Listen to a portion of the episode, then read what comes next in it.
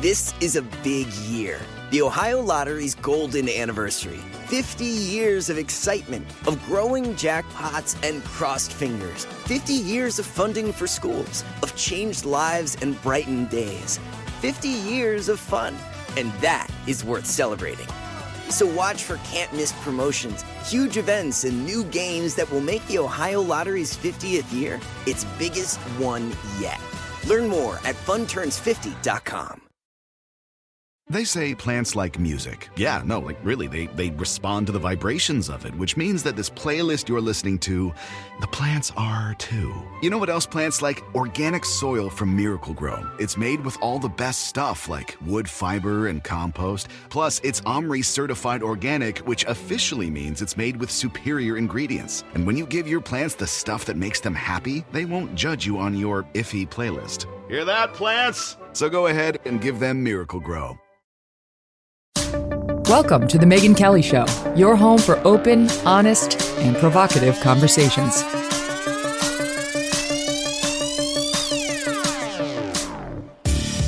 Hey everyone, welcome to The Megyn Kelly Show. I'm Megyn Kelly, and happy Friday.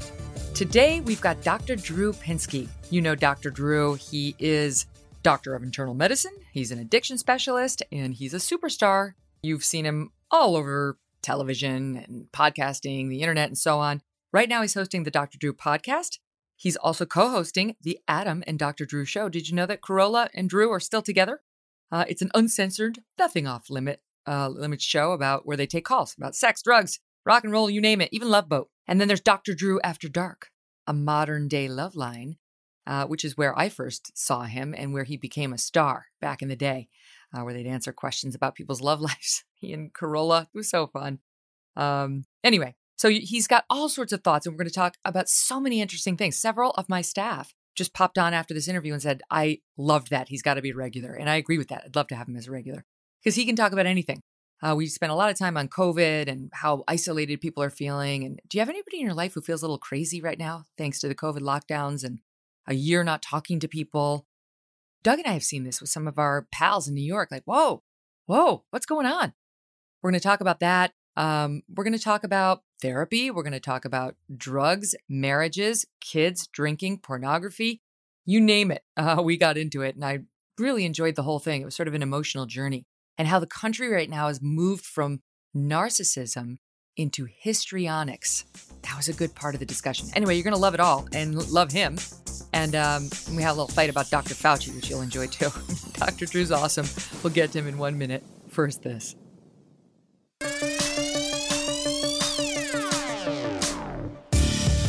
Dr. Drew, how are you? I'm great. How are you, Megyn? I'm so well. I'm so excited to talk to you about many topics. And let's start with the one of the week. What the hell's wrong with Andrew Cuomo? Well, I mean, all roads lead to narcissism these days, so I don't think he's any exception. What's extraordinary to me, what's extraordinary to me about people that um, take a certain position, the blind spots they have in their own personal behavior, where, and this is something we see a lot these days, where a lot of the consternation out in the world is because of projection and something called projective identification. And so you see bad parts of yourself out there in the world, and that's where you attack it, and then you don't see it in yourself. And mm. um, certainly that's the case. You know, we he the the again people talk about him as being um, what tone deaf, right? He didn't get it, and he shows that video of himself kissing everybody. I kiss everyone. My mom kissed everyone. My dad kissed everyone. He he forgot the part about my mom and dad shoved their hands up somebody's blouse over their bra without their consent. I didn't see that in the video. I didn't see that either. But but but to be fair, uh, you know, it's so funny this has come up right now. My daughter and I have just written a book about consent, and she's a twenty-something woke person, and she has her perspective on this, and kind of expanded my understanding of of consent. And one of the things that she took issue with was how uh, family members, you know, uh, encourage children to be boundaryless with uh, other family members, like go kiss your uncle, go without considering what the child is experiencing, which is part of the consent process. And so, to there's all kinds of things families do that are sort of I don't want to use too strong a word, but quasi pathological. that have adverse impact on kids, and that very phenomenon is what we saw on display in full full. so it really was his parents' video. fault. It, it was, we can blame Well, Mario Cuomo. Look, I mean, to be fair, we you know uh, physical abuse of children was endorsed for many you know generations, and and this is not okay. We we know it's not okay, and yet cultures have endorsed it for a long periods of time.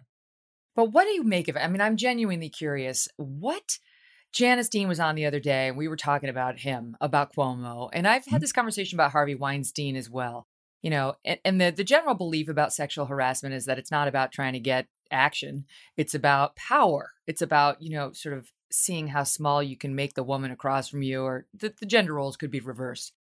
And I just wonder. I I think in most cases that's probably at least largely true. I just don't know about about him and getting the executive assistant against the wall with the hand under the blouse allegedly and grabbing the bottoms of random women and feeling up the boobs of some woman who waited to see him on a rope line.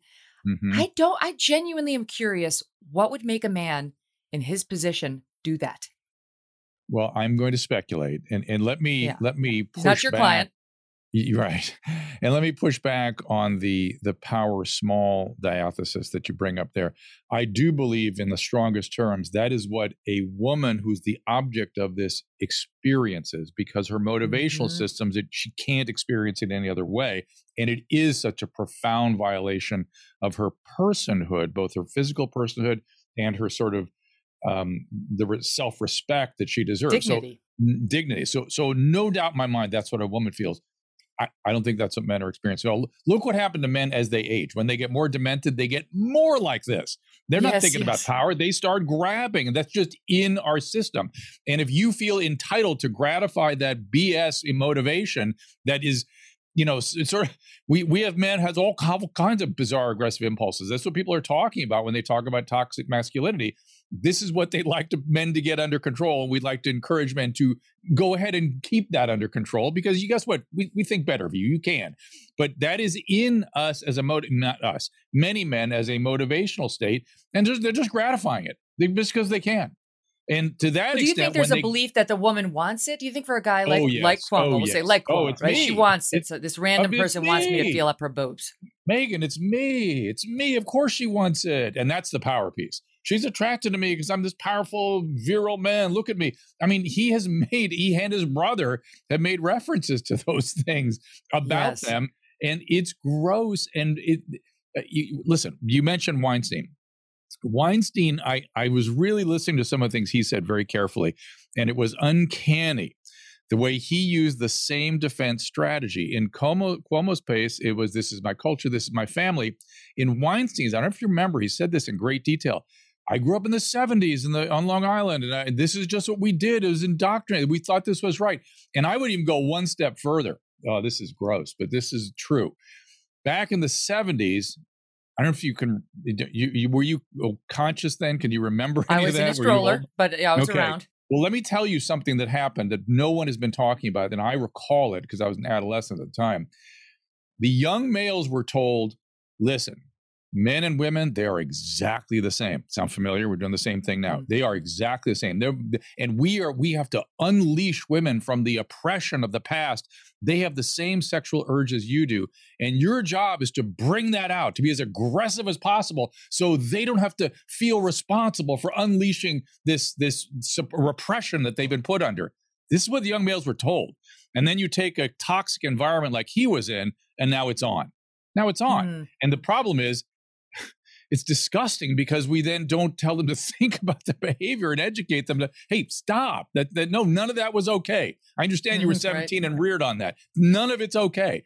And they just stay with it because they can. Now we're back to the power thing again. Now they can. And that's where the power figures into it. They don't suffer consequences.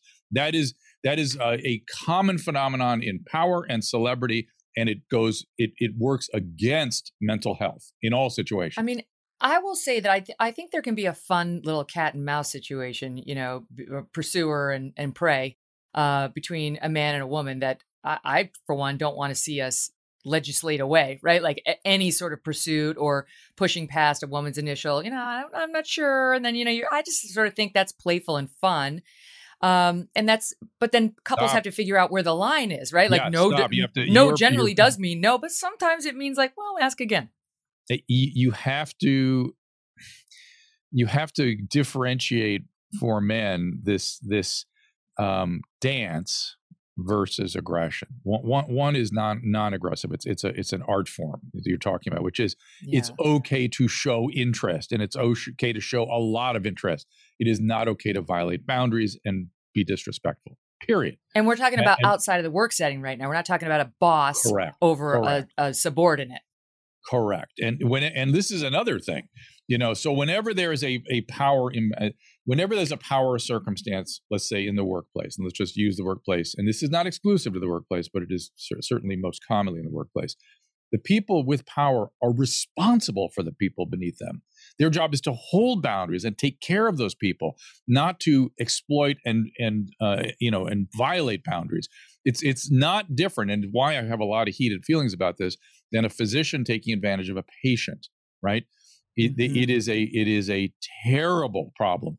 And here's the really disgusting part about it. Let's say in a patient uh, uh, physician relationship, the patient that is going to try to violate valid, um, violate those boundaries is precisely the patient who had been abused and is attracted to these sorts of circumstances and Mm. explicitly need the boundaries held in order for their mental health to improve. As soon as you violate those boundaries, you are engaged in a traumatic reenactment and you're just Oh. putting that person in an endless cycle of- dysregulation. You think there's a fair amount of doctors who do that, who cross that line with the Historically. with a patient? Historically, there's been, not, I don't think so much now, but, but historically, for Did sure. you ever have a patient come on to you?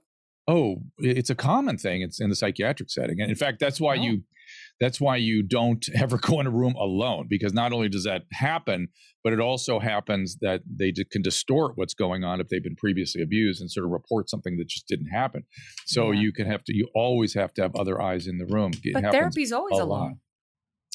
Um, I don't. I mm-mm. so I don't do individual. I I would do the kind of therapy you do in a hospital in a medical unit, and so I would bring a patient into the room with my nurse, and it's it, we. I wasn't doing long term therapy with anybody. That's Occasionally, fascinating. There, occasionally, there is that sort of i think there's that general thrill of um i don't know i remember in, when i was in law school there was this very geeky professor i mean he he probably weighed 120 pounds he wore a little bow tie he wore a sweater vest he had no hair Hmm. and i thought he was hot i thought i was attracted to this Yeah, what's guy wrong with you, Megyn? What's going on here? really and it was just he was so smart he was in a power position over me and there is sort of this like jones that can come from that that relationship where you're sort of the peon and the other person is in power over you and has control over in this situation your grades um and i don't know it's always ex- exciting when you stimulate a man based on your intellect right like if you're having fiery intellectual exchanges that can Mhm, be mhm.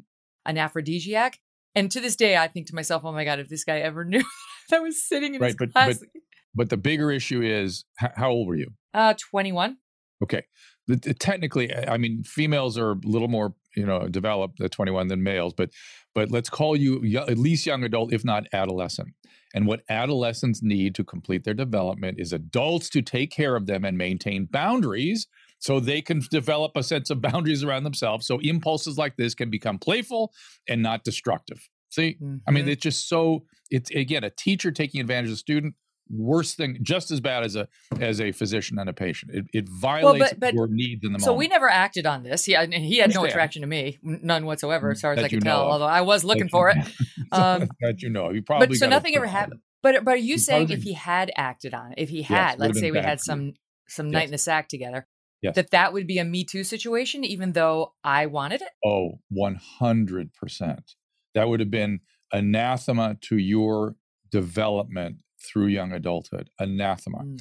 And Mm. and it would not only have been a me too, because as whenever there's a power imbalance, there, you have to be extremely careful. This is one of the problems if somebody's a celebrity and wants to date anybody. There's already a power imbalance. And somebody can easily turn back and say, "Well, I you know was sort of blinded by this. He took advantage of it." Yeah, yeah. You have to be super careful. Fascinating. Well, I mean that these poor celebrities, they can't wind Mhm. up having one night stand with anyone. No, I don't mean. I mean. don't know if you even- do you even know a Mark little. Geragos at all, but uh, Mark and I went Yeah. to high school together. We we've sort of knew each other in high school. We've been friends ever since, and our sons have been friends. Celebrity since lawyer. three. Right. And he was telling me that he has paperwork for every one of his celebrity clients that if somebody comes in their house, if somebody dates them, if somebody is going to go further with them, they sign paperwork before they do. Yeah. Well, you know, I was talking to somebody who I, I guess I shouldn't name the baseball player, but a very, very famous baseball player. And he knows that baseball player's team, like the, the people around the guy. And yeah. the story is that if you hook up with this baseball player as a young woman, you, upon entering the apartment, there's a guy standing there with a video camera saying, Are you yeah. okay? Are you drunk? Are you yeah. of your own free will? Blah, blah, blah. Yeah. And upon exit, the same thing. Now, is it bulletproof? You know, no, but it's very helpful, helpful in staving yeah. off frivolous lawsuits or claims, etc. That's right. Well, what's crazy to me is um, the boys at South Park, Matt and Trey, are like, I, I, they must be time travelers or something because they predicted this kind of thing about three, four years ago. Uh, PC principal and Trump's presidency, didn't they? Also, Trump's presidency. They, everything you like name it, they yeah. they, they come. They've pr- previously predicted it. I, they are oracles. How they're able to do this, I don't know. I wonder what's coming next. But uh, yeah, they're a hundred million, a, a, billion dollar deal. I think they just signed a billion, a nine hundred million dollar deal. So that's what's coming next. with with uh, Comedy Central, Viacom. Um, we we have Viacom. Yeah. It's so funny. Uh, I know that uh, Seth MacFarlane had something extraordinary too, and I and he was a friend of mine. I haven't seen him in a while, but I just said, look, I don't care what they're paying you; it's not enough. it's like you are. So, but can I say something about that? Go ahead. Seth MacFarlane. So I saw the news yesterday. He yeah. said something about being with Fox. He's with Big Fox, not Fox News Channel, but you know, it's right. obviously still Murdoch. Um, something like this needs to be this needs to end in divorce. This marriage is not working. He doesn't like the relation to Fox News Channel, hmm. and mm. He he was basically complaining that you know this is about the about the ownership structure and the relation. And I, I have no tolerance for that. The same way I have mm-hmm. no tolerance for James Murdoch running around besmirching Fox News. You you can't make your gazillions off of mm-hmm. the entity. And then once you have them, say, they're disgusting, I am horrified. It's like James Murdoch is sending saying nasty things about Fox while he rides on a jet paid for by Fox News, in it from his mansion paid for by Fox News, on his way to his yacht paid for by Fox News. So spare me if I don't have my little violin out for him and others, you know, who profited off of the Fox empire and now just want to say they're disgusted to have made a mint off of it. Right. We, we call that hypocrisy. it's just hypocritical. right. You don't you don't get to to capitalize on their what they're providing uh, and own it, and then c- complain it's disgusting. You don't want anything to do with it. Uh, if you want anything to do with it, mm-hmm. spin it off. That's fine. That's all cool. Um, yeah. yeah. So yeah, it is. It is interesting. You know, I was doing a. I did a nightly newscast on uh, Fox 11 here in Los Angeles, and I had every time I every time I talked about what I was doing, I have to say, not Fox News. It's a thing Family Guy. It's a, that Fox. It, it's it's weird. Just the mention of Fox News raises tons of uh, feelings in people.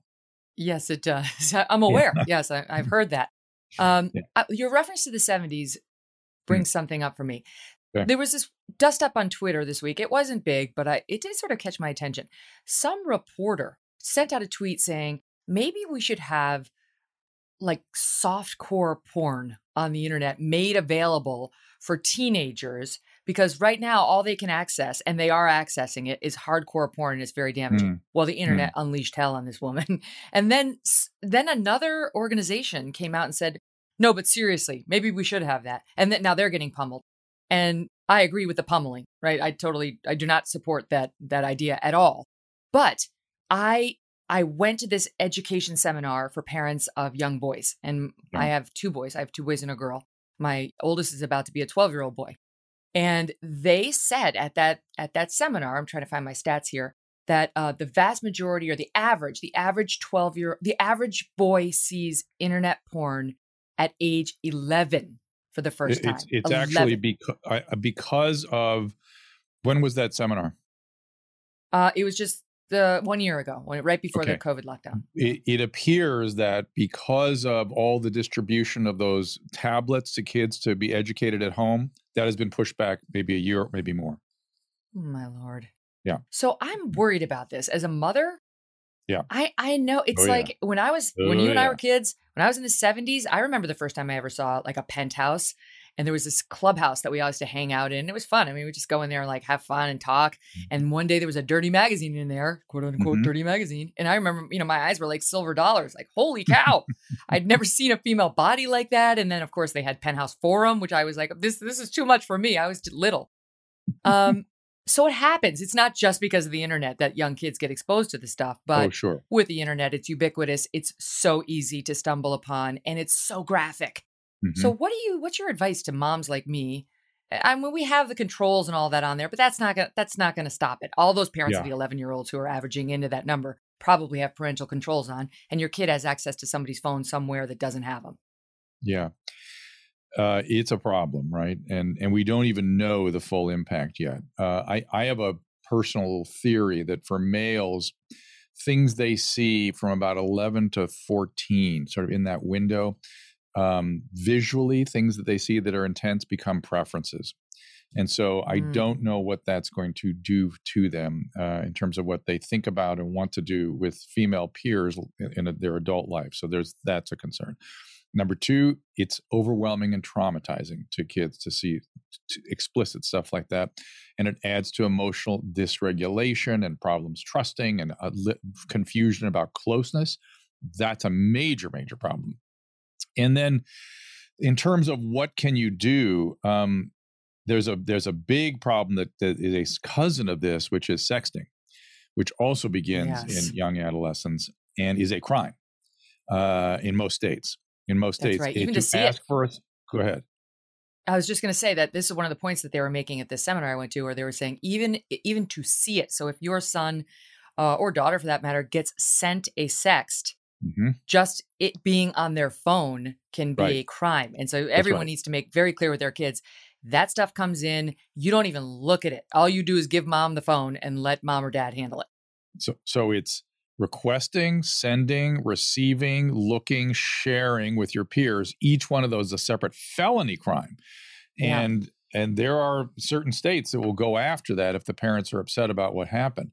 Uh, and even if you didn't want it and sort of inadvertently I, lives have been ruined by that. So kids need to understand that that that happens in some states, and that maybe that's a way into the conversation about how serious these issues are. I've always felt that you know. I think this is excessive, but it's these opportunity to talk about these things. My friends that are psychologists, I have one woman in particular that I interview on my streaming show, uh, which I do. You can see at drdrew.tv. Uh, just interviewed her, and she runs a ca- an academy on, on how to do this and how to want. And she, with her kids, she allows them one hour a day on their phone. That's it. Period. That's it. Mm-hmm. And she's been able to maintain that, and she's scared of that even. So people that have seen the consequences have no difficulty maintaining uh, strict boundaries around it. It's hard when you're just the general parent. You don't really you sort of trust your kids, and you they tell you that they can't function without it, and you believe it. It's uh, you can't function without your phone. It, it's it's a constant struggle. And I think more than anything, we have to figure out how to prepare for the exposure and help them manage it in a healthy way because Mm. it's coming. On the subject of sex, they say young young girls get in, in particular trouble on this because how does a girl sext? The the boys want a, a picture of her breast nine times out of ten, or this is what the girls choose to send, and they hold the camera down. They the camera is below them, right? Because you're getting Mm. from the ground up, so Mhm. their face is in the shot. Whereas boys take a take a picture from the top down, and their Right. faces aren't in the shot, and therefore you're seeing a lot of girls have their reputations ruined and their lives ruined when their faces and their breasts are all over the internet because somebody Mm. wasn't trustworthy. What a shock! Um, Yeah. And so I do think that is worth just discussing with your kids. But I I don't know. It's like porn on the internet. I confess I haven't discussed this with my kids. I don't really want to highlight it if they haven't seen it. And you know, you plant the the seed in there, and then the next thing you know, they're, they're only human. They go looking for it. Hey, listen, and if they're not looking for it, uh, I, I don't know if you've been around a group of young males lately, but they share each other stuff. They try to freak each other out. They try to Mm. one up each other with their, you know, prowess in terms of seeing No, and not mine. understanding. Mine is a little access. angel. well, maybe he is, but those around him are not. I assure you. That's right. That Um, could be true. and, and so it's i mean it is a really serious struggle. I, I i am a big believer though in stringent boundaries. I know it sounds awful. Um, like i said my psychologist friends that work in this area have very stringent boundaries. I feel the same way about drugs and alcohol and anything you really don't want kids to be doing, you have to lay down serious consequences because they they'll push on that even if you have serious consequences. Well, what do you mean about that though? Because I talk to Well, other like- parents about this all the time. Like, do you? Yeah, well, all right. you- so do- are you the house that lets the people have the, the kids have the party with alcohol or not? I mean, yeah, in my position, so of course, if you're, not if you, never. So here's what I told my kids about that. Uh, I said, um, listen, you know what I do for they, they'd been to my drug unit, they'd seen the patients in there struggling, and and I said, you know what I do for a living, and I said I see adolescents all the time where the parents do not do what's right, and the adolescents end up in disasters or dead. So because of that experience, I I have feel have very very strong feelings about this, and I feel like I'm obliged to follow what I know to be necessary to keep you safe. So I said, God forbid you go to a party where another parent is giving you alcohol, because if they do, I will show up with the sheriffs and I'll be standing on the lawn, last, I'll be standing on the lawn laughing my goddamn ass off as they haul those parents off for exposing you to alcohol, for contributing to delinquency of a minor, for God. And, and by the way, every every unwanted consequence in adolescence, everyone, whether it's an STD or a fight or an accident or a pregnancy, you always find alcohol. So if you can mm-hmm. control the alcohol, you can control most of the negative consequences in adolescence. And so I said, I'll be standing there laughing my ass off. So good luck. You show up one of those parties. I'll be standing along with the sheriff. It'll be great. Well, can't wait. So did your so you have if correct me if I'm wrong, you have triplets who are now 28, two girls Yeah. and a boy? Two boys and a girl. Okay. Two boys and a girl. Okay, so did they not I'm like drink at all? They didn't get invited to those parties. is what happened because they let let the word be known and like, they, they didn't don't get invited. Dr. Pinsky. uh, and and they may have tried out. I'm sure they tried alcohol, but but I'm certain that it wasn't at the hands of an adult. Um, and I said the same thing. I said, if you know, if you develop an addiction problem, uh, I'm going to pack your car with heroin and make sure the cops find you. Uh, it's just, what- I, I, just it just is. I know I'm be saving your life, and I and I have to do that. And so uh, I I didn't we didn't really have addiction in the. I, didn't expect that problem, but I was sure that they would be invited to parties where parents were doing. Why would a parent take that liability? They, they anything bad that happens in the party, which is always the case with alcohol, the parents are responsible if they're administering and providing the alcohol. It's crazy. Well, So and, crazy. but I think so. To me, that's a no-brainer, and I've certainly I've, I haven't spent much time thinking about my end of it because I just know I I wouldn't do it. I would not Mm. be that parent. But I've heard parents I love, you know, um, friends say they want to be the house that hosts because then they can control it. Then they can keep an eye on their kids. they kid. can't. That's a horrible idea. no Let me tell you, clinically, driving. statistically, they're wrong. They're just categorically wrong. It's the exact wrong thing to do. Not only is it wrong from the standpoint of thinking you can control it, that's just categorically wrong. The bigger problem is you cannot tell an adolescent you can do this here, but not here. Because when you tell them you can do this here, they're doing it. all- They're gonna. They'll be circumspect, but they're gonna push the boundaries as they always do. You have to draw the boundary back sooner.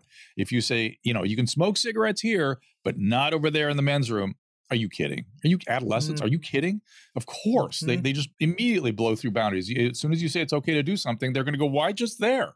Why? You said, you you gave me the alcohol. It's you're you're watching me. It, it's it's a complete lack of understanding of how the adolescent brain works. Well, it's interesting because I, I mean, I've said this before, but in my own house, my parents made very, very clear that no drugs whatsoever would be tolerated of any kind. So I knew it was a hard line. And I, I had no interest in drugs, eh, even marijuana. I, I just never tried it because in my school, it was considered kind of low life. It was something low lifes did. You know, Mm. like we used to call the people who were into pot the dirties and they hung out in what was called the dirty section where they kicked around the hacky sack during lunch and i was part of a different group called the swelts which you know they would drink but they wouldn't do drugs Sounds a like a, it sounds like a uh, it sounds like a warring party from uh, 15th 17th century Florence. Oh my god! Can I tell you, it's straight out. No, the swelts, the creamies, the dirties. My high school is straight out of a John Hughes film. oh my god! Um, however, my parents didn't send that hard hardcore message on alcohol, and I Hmm. did drink when I was younger, and I wish I hadn't. You know, now of course I look back and I wish I hadn't, and I can see the war coming in my own family, right, where my kids and like friends are going to start drinking, and I, and like, I want to sort of try to shore myself up to say like hard line, same thing as my mom did, but I'm worried I might not mean it. Well, so here one of the because you didn't have that model, but but here if again, you know, when you work in the field, it it makes you, you know, it ma- makes it much easier because you just know. Uh, and uh, one of the great delusions that is promulgated everywhere in the world is we teach our kids how to drink. We give them wine at the table. We're Italian, we're French. We give them wine at the table. Italians and French have alcoholic liver disease uh, uncanny levels of consequences from alcohol. Every piece of data we have shows that the first drink for the alcoholic is usually in the home and usually by age eight. And it is, we have the same data on adolescent rats that if you expose them early, they're more likely to lose control. This is, uh, this is again, anathema. This is a fallacy. It is wrong. Exposing to alcohol in the home and again, you have to have the genetic burden of alcoholism. But if you've got mm-hmm. that genetic potential, it makes that potential more likely to be expressed, not less likely, more likely. So teaching yeah. somebody in the home is another fallacy that we sort of have out there. Yeah. I did hear that uh, at another seminar we went to. We go to a lot of the seminars because you Good. know we we don't read all the many parenting books, so when they offer them, we go. And they were saying the same thing. Like the longer you can delay your child's first drink, the lower his or her odds of becoming an alcoholic. It doesn't. It's not a guarantee, but the more you can postpone it, the better you're Wait, setting say, your say that up. again. The, the what? Say that. The longer sure you can that. postpone your child's first alcoholic drink, that's right. The lower his odds of becoming That's an right. alcoholic. That's exactly right. Now, it, it's a there's a necessary and sufficient sort of quality to alcoholism. You've got to have some genetic potential for it, but even so, you can have problems with alcohol, a relationship with alcohol that's not alcoholism per se, and that also goes up if you expose them early. Up next, you know anybody who's gone COVID crazy? Right? People who are just different as a result of the past year and a half. Are you one of them? Uh, Dr. Drew tackles that in one minute.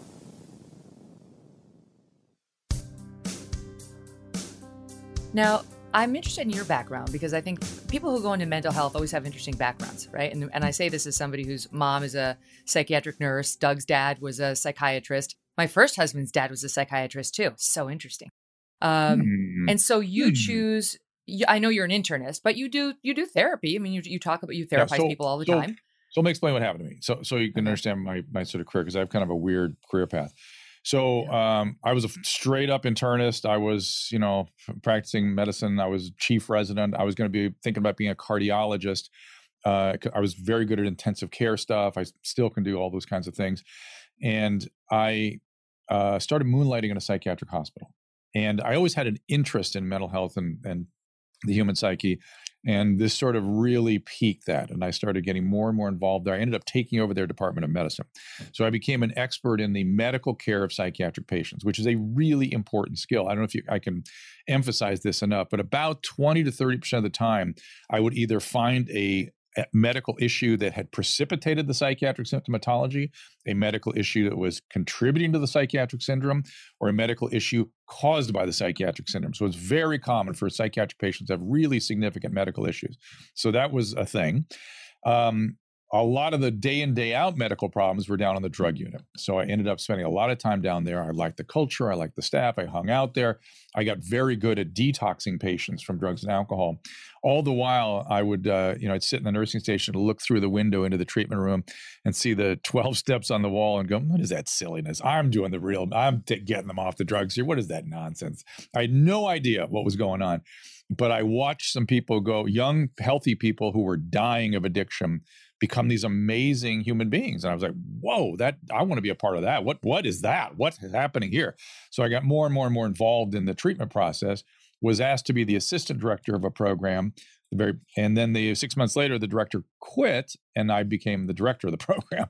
And that's mm-hmm. when I really dug in and got a, another board certification in that field, made it my my sort of um, what should you say, my passion to really expand my understanding. And, and addiction is such a fascinating field because you get to see all the other higher functions of the brain serving a broken system, the motivational system, mm-hmm. serving a false mm. God. The system that normally says, survive that's good survival yes love your family go to work do your hygiene those are those are rewarded things in your brain at the very base of the brain that becomes tweaked and one motivation emerges, which is do drugs, and all the other systems, the thinking, the, the interpersonal experiences, everything serves this broken God. And you can see how the brain works in sort of an interesting way because it's not working normally. It's so fascinating. Mm-hmm. also had to understand med- the medical neurobiology. You had to understand the psychiatry. You had to understand the interpersonal and family systems. It really was the crossroads of everything. And so that that's where I started digging in. So all the while I was had for 25 years I had two careers. I had general medicine, inpatient and outpatient, and then I had the psychiatric thing, which eventually just became addiction medicine. Mm-hmm. Do you feel like I mean I've seen the stats, but have you have you anecdotally seen an increase over the past year with the lockdowns and so on in drug addiction and Oh, alcohol addiction? Hundred percent. I mean, even forget alcohol addiction, just substance use. Substance use is up. Make no mistake about it. Use and Look, abuse because you can abuse oh, without yeah. being an addict. Absolutely. And you can have consequences without being an addict. You can hurt yourself without being an addict. But look, more deaths in San Francisco from opiate overdoses than COVID. Uh, Mr. Governor, you want to pay a little attention over here? Mr. Mayor, Mrs. Mayor, uh, pay attention. We have more deaths from drug addiction than from COVID. And you're shutting down society for one and literally endorsing the other to continue, allowing people to die in your streets on a regular basis. What is mm. going on here? Yeah, it's worse. Depression is no the depression's up fourfold. Anxiety up fourfold. I mean, it, isolation, disorders of isolation, not to mention just delaying coming in for medical treatment and all that is done. It is it I knew this was going to happen. I could see it coming. I was I was on this from the get-go that they were going to cause a major mental health problem. And they did it. Well done. Well done, everybody. What what specifically? I mean, I I realize losing one's job, you know, being sort of cut off from society, but what do you think was the most damaging part? I would say two things, and and one is sort of uh, something you can kind of dig into, inducing panic and hysteria. That is an extremely destructive thing to do. The the way to lead humans. I mean, do you think George Patton, you know, induced hysteria in his in his troops Right. when they were in trouble? He would go, "Gentlemen, some of you aren't going to make it back. We have an obligation to move forward. Let's go get this thing." I, that's how mm-hmm. you solve problems. That's how we've always done it, as opposed to shelter in place, hide in your home. Wh- Where, where did that come true. from? I, I was sure, no, there's no infectious disease textbook that advises that anywhere ever. But you know, the whole idea of lockdown came from a 14 year old girl in Albuquerque. You, you know that, What? right? No. Oh, you don't know the history of lockdown? was her name Rochelle Walensky? Was it her? no, no. was it the is- uh, young was- Rochelle? No, his name was Green. Her last name was Green. So, so in throughout human history, you quarantine sick people, not well people. There's never a, was never a concept of stay in your home or lockdown. Though I will tell you, there's a natural tendency. This is uh, borne out in the smallpox literature that that when there's an outbreak, humans tend to reduce their social contact naturally. Yes, That's what we yes, do when we're trying to protect ourselves. But never, only one time in history was there a stay home order, and that was in Venice. I think it was the 14th century, and it was a catastrophe. Never before. Then we have Wuhan, China outbreak, and we have the government there behaving in the strangest way from a medical perspective chlorine containing drugs rolling down the street, squirting the streets. What, was that? Locking people in their homes. That's not physicians, I promise, did not do that. No doctors were involved in that decision. That was either something they had rehearsed in case there was an outbreak from their lab or a face saving measure by the local Soviet, mm-hmm. whatever you want to call it. So the higher ups didn't blame them for whatever happened. This was some government action, not medical, not medical. Then we have every press outlet in this country demanding the same response, demanding it. The New York editor- New York Times editorial board demanding lockdown. It- that to me was breathtaking and disgusting. I hope people look back at that and look at that with the with a jaundiced eye and with care, because that was how we got into this mess. And we had a government then responded to it. Then there was even more going on at the time. Of course, anything that was Trump, we had to do the opposite. So Trump says no lockdown, so California locks down completely. Now, I actually signed up for the lockdown at the time and said, well, our leaders are in a tough position. Till we can figure out exactly what we're dealing with, let's let's listen to our leaders. I mean, that's just sort of my Bend thing. the curve. Uh, yeah, bend the okay. Listen to the leaders. That's fine. Uh, but then we're still in it now here in California, for Christ's sake. I mean, it's just unbelievable. So, so back to the lockdown. This- This young 14 year old did a science, a summer science project where she built a model that showed that you could disrupt an influenza outbreak, very different than a respiratory virus, an influenza outbreak by holding kids back from school, essentially. Influenza is hand transmitted and transmitted by kids and kills kids. So it was an interesting model for influenza. Her father, who worked at the, uh, I forget the name of the lab, it wasn't Los Alamos, but it was another think tank in, in New Mexico. Uh, he was a he was a model builder. He was a computer computer modeler, and he thought, "Wow, she's really onto something. I bet I can make a model about local lockdowns, local lockdowns for a pandemic." The Bush administration uh, found it after he published his paper with his daughter, the 14, I guess now 15 year old, as the second lead author, uh, as the pandemic policy. That's something that they could do. Now, they never used it. We went through H1N1, which was a terrible pandemic. And by the way, I cut my teeth on the HIV epidemic, which had a 100% fatality, not a 1%, mm. not a 5%, a 100% fatality. I was telling people as a third year medical student every day they were going to die in six months. I was never wrong. We never induced, we never Im, Im, uh, employed this, this so called lockdown policy. It was just a theoretical sort of uh, instrument that, that they put on their sort of um, but it was never meant for a respiratory virus and never meant for the the entire country. It was meant yeah. as a localized sort of phenomenon. And that I, became what we lived through. It's just uncanny. I look around now as, as people sort of emerge, you know, as they periscope up from in mm-hmm. places like New York City and soon I hope mm-hmm. for you in California mm-hmm. and you see them coming out more I mean maybe a little bit less now the, with the Delta uh, variant going around and all the scaremongering about it but in New York, when the masks came off and people started to go back to the restaurants, what I noticed, and Doug noticed it too, my husband, is that there are some people who seem to have gone a little batty. Like there are some people who have they've gotten themselves so scared. They've really spent the past year alone, yeah. avoiding restaurants, avoiding yeah. other people, normal people, friends of ours who, you know, are young yeah. and very cool people. Like it's not mm-hmm. like a mm-hmm. bunch of elderly who should be staying at home or no, no and you can sort of see there's a little craze in their eye, you know, that you can just see like that the beard's gotten really long and they're a little unkempt and they look a little scattershot in, with the eyes. And mm-hmm. I I've been just anecdotally wondering what happened to them. What are they coming back from that? It, it, well, hopefully. I mean, the the problem is I think adults will come back for that. The problem is we have, may have injured permanently eight to 15 year olds who manifest similar no, stuff. No. H- humans, humans need social contact. Why do you think the most severe penalties a human can face is isolation? That is the worst that a human can tolerate. Our self emerges in the context of our relationships with other.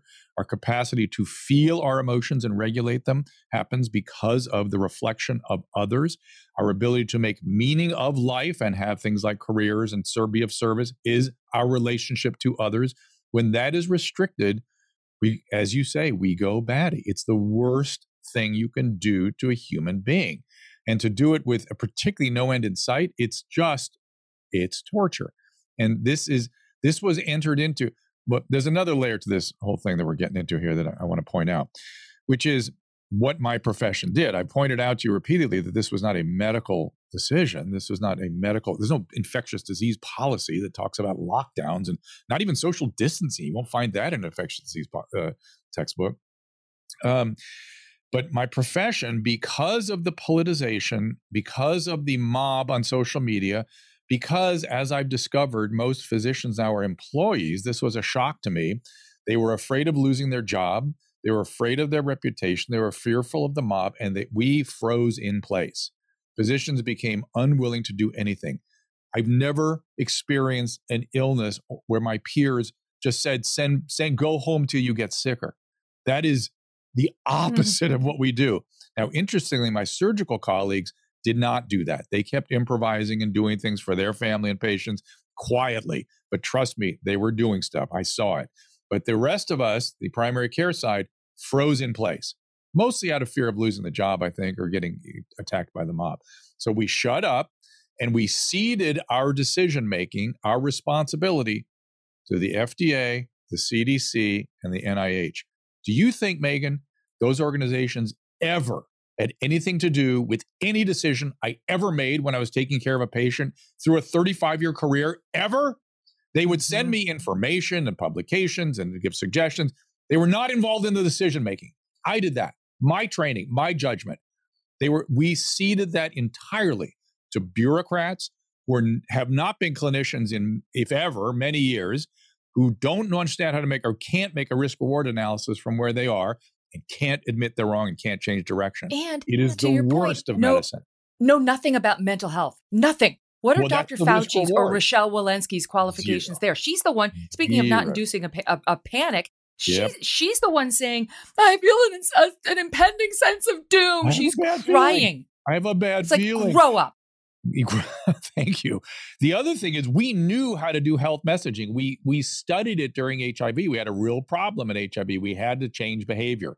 And we discovered during that epidemic, pandemic, was that you you you create narratives where you see the consequences of people's actions. You use a little music, a little humor, a relatable source.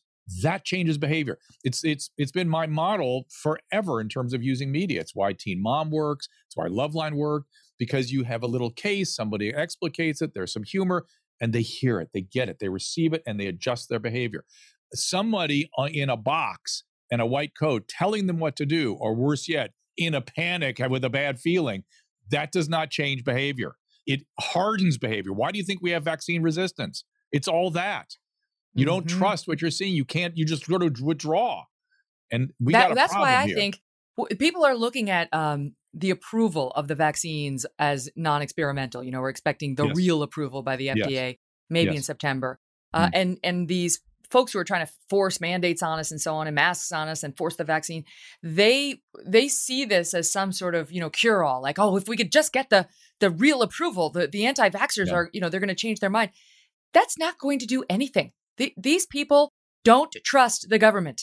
Yeah, they don't, and that's that- that's you're exactly correct because I've talked to a lot of vaccine resistant, and and I it's always the same thing. It's always about trust, trust, trust, and I can't I don't know where to go to get trusted information, and but I I usually I must tell you, Megyn, I have talked to a lot of them, and most of them tell me that if there was full approval, that would that would loosen their resistance a bit. The other thing, there's a vaccine platform called Novavax that's an old-fashioned pertussis platform that should be out any minute uh, that they agreed they would take when you describe it to them. So there may be some stuff there. As far as the FDA approval, you know, the, the main thing that holds that approval process up is the drug companies have to fund it. And these guys have already sold their product. So I don't know how motivated they are to fund that full development, full full Hmm. approval, number one. And number two, it's the attorneys. It's getting through the legal, the legal morass of approval. That takes forever. the the number of I want to get my numbers in, in front of me, but the number of um, people within the Black community who have gotten the vaccine is is under thirty like twenty four percent. It's about twenty four percent. And so when you Okay, and so- when so so when you create a a vaccine pa- uh, passport, you are now creating that. That's the most racist policy of Yeah. the last fifty years. So basically, seventy five percent of the Black community can't can't eat in New York City restaurants. Can't now. go to a restaurant. Can't go to a theater. I mean, just because of the color of your skin, quite literally. right. And it's Where's Ibram X Kendi? Just unbelievable. It's unbelievable what they're doing. Right. Yeah, just one gaffe after another. I can't. I can't understand it. Well, I don't. I mean, I know that there's data saying people who are anti-vax would see a guarantee they didn't have to wear masks Mm. as an incentive to get it. Mm. Right? Like they they hate masks just Yes. as much, if not more, than Yeah. vaccines. But Yeah. you know, what- we're going the opposite way on that too. It's it's now Yeah. that now everybody who's been vaccinated has to have a mask on, according to the CDC.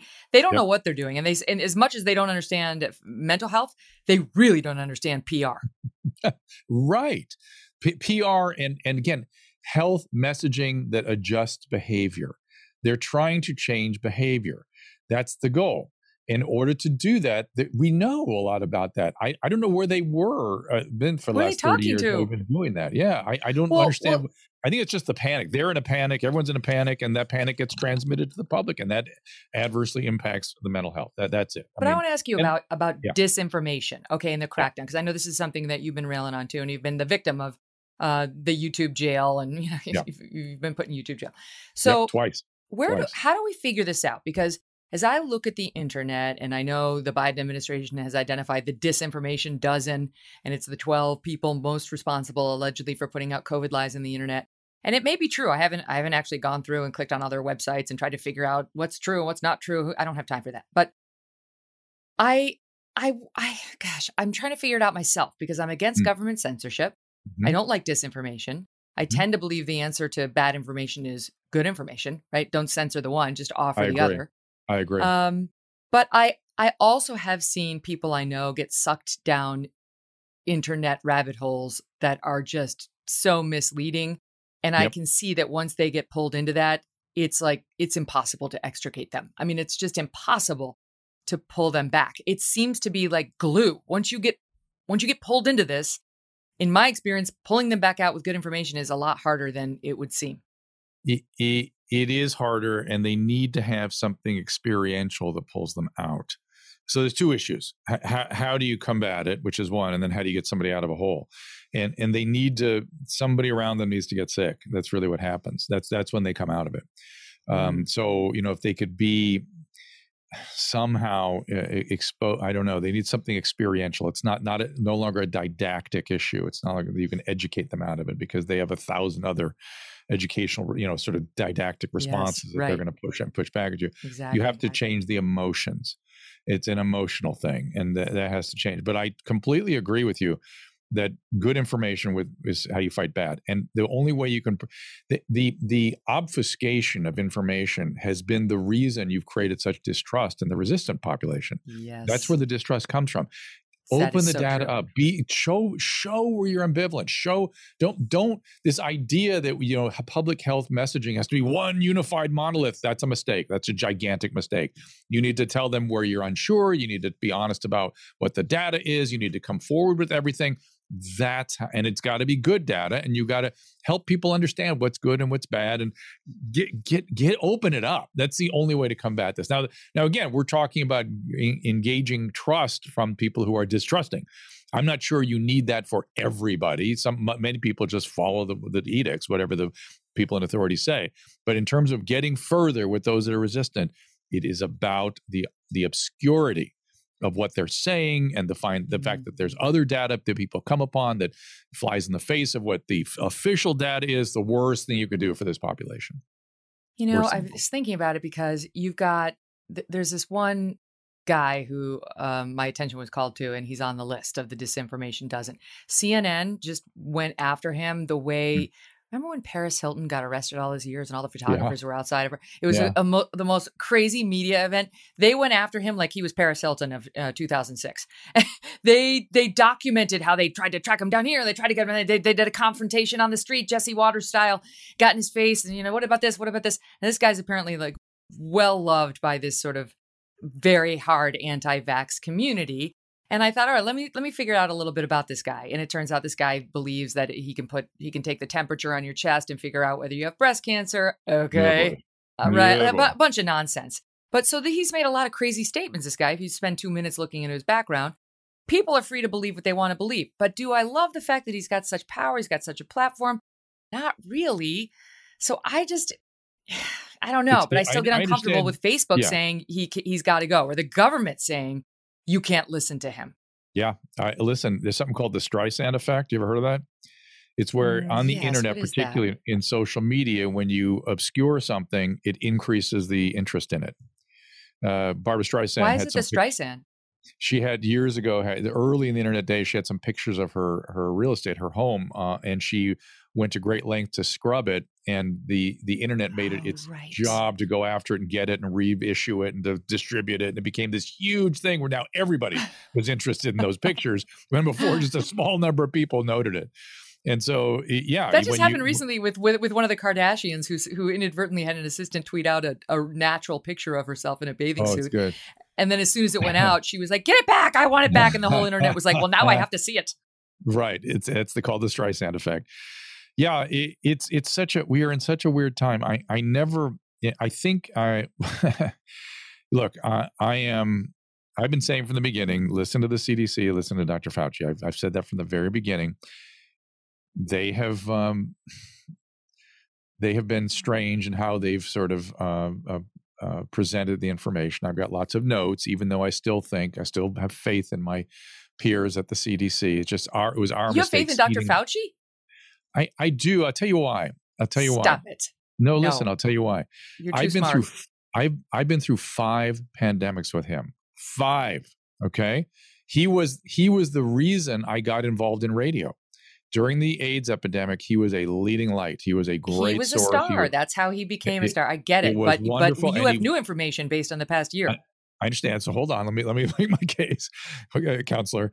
Uh, is that is that he was really important to me. He was chanting at us about getting in the media and educating and doing these things I'm talking about doing properly now. And I took that very seriously, and that's how I got involved in radio back in 1984. So he was always been very important to me. And but it started with HIV and AIDS. Then we had MERS, we had MERS, we had SARS one, and we had H1N1 and you don't even you don't even know what he did during those things. You don't know. Uh, nor do I care. He had my respect as correct. as you yours coming into this. You but shouldn't now, but know. new things happened. Yeah, you shouldn't know. But the way the press and the politics played out this time put him into a soup where I'm not happy with his behavior either. I, I understand what your concerns are that being political from that position or being overtly political and obscuring data and Lying. not being totally forthcoming. Lying. He's admitted to it. You don't. You don't have to hedge on it. It's not. it- def- it- it's not sinking your friend. He's admitted it, uh, Hang on. intentionally I- misleading it- us to manipulate immoral- us into the behavior he wanted, and then he doesn't Well, understand why we don't trust him anymore. I, I understand with I, I I agree with you. I don't disagree with you, but but there is a piece of lying that that we have to talk about on a moral level, which is lying without justification. oh, is the immoral. noble lie. The noble lie. The noble lie. Don't. The mask don't moral. work. Bull. No, no, no. That's it. Once the trust is broken, it's a. It's broken. I'm with you. And and when he said that, I actually was completely supportive of that because then we thought this uh, traditionally viruses are primarily transmitted by hands, and we don't want people wearing masks to bring their hands to their face. He was toeing that policy. No, Now, the he problem was was lying. He was. he he's admitted that was a lie. He knew there was more. That's right, and that's where it was a problem. That's right. Not to But mention the- his denials about whether they ever funded gain of function research. Uh, the the net the um, whether his group did. Yep. And they did, right? They did. So Yep. he's been Yep. misleading on that. I mean, we could go down the list of the number of things he, but that's not even a, an allegedly noble lie. That's just covering Right. his ass. I think so. And and as I said, the the politics destroyed him this time. I'm not happy. I'm unhappy. But I've been through five pandemics, and I still feel like his judgment is something we can. He's an. It's an important source of good information and judgment. If he Oh, just would stop Boy, all right. Agree to disagree. Agree to disagree on Fauci. Up next, we're going to talk about the general sense of malaise that seems to be coming over the country right now. Optimism for the future is at a precipitous low, and it just seems like people feel less hopeful right now. And I don't think it's just because of the rise in the Delta variant and the return of masks, although that hasn't helped. I think it's bigger than that. And uh, so does Dr. Drew. And we're going to get into that in one minute. But first, I want to bring you a feature we have here called Sound Up. This is where we bring you some sound that we feel you must hear. Today, we're going over to the Olympics in Tokyo. Yes, we have good news for a change from the Olympics in Tokyo and bringing you the story of a true winner and a true patriotic champion.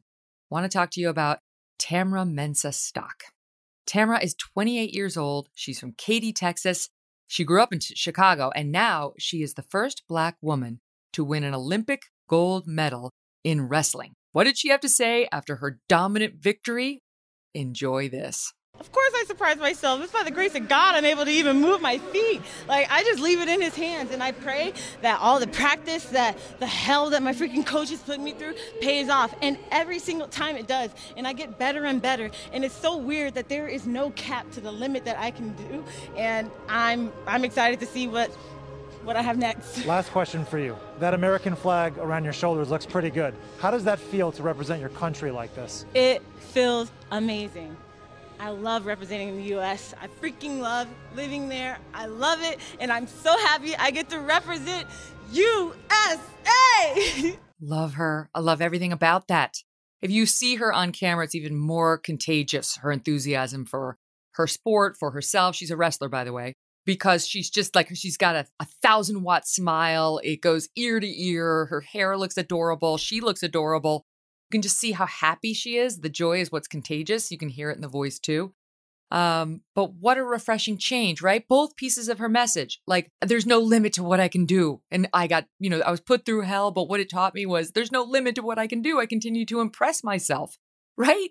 Like, what a difference from some of the whining we've heard um, from from too many others. And then just the the love of country and the unabashed willingness to express it. And by the way, good on that reporter for remarking on the flag she had around her her shoulders in a way that seemed to want to produce a nice answer. You know, it wasn't like if you're wearing the flag, a lot of people find that controversial. Why would you do that? Right? That's how some people would ask that question. So I applaud the reporter too, uh, whose name I don't know.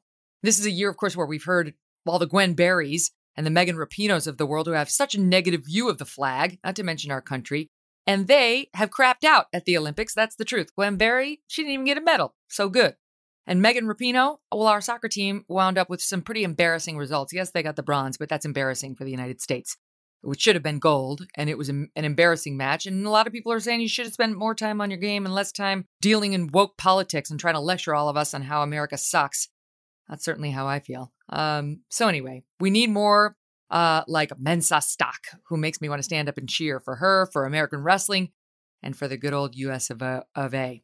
This is a woman, by the way, whose father, an immigrant from Ghana, died in a tragic car accident when she was in high school.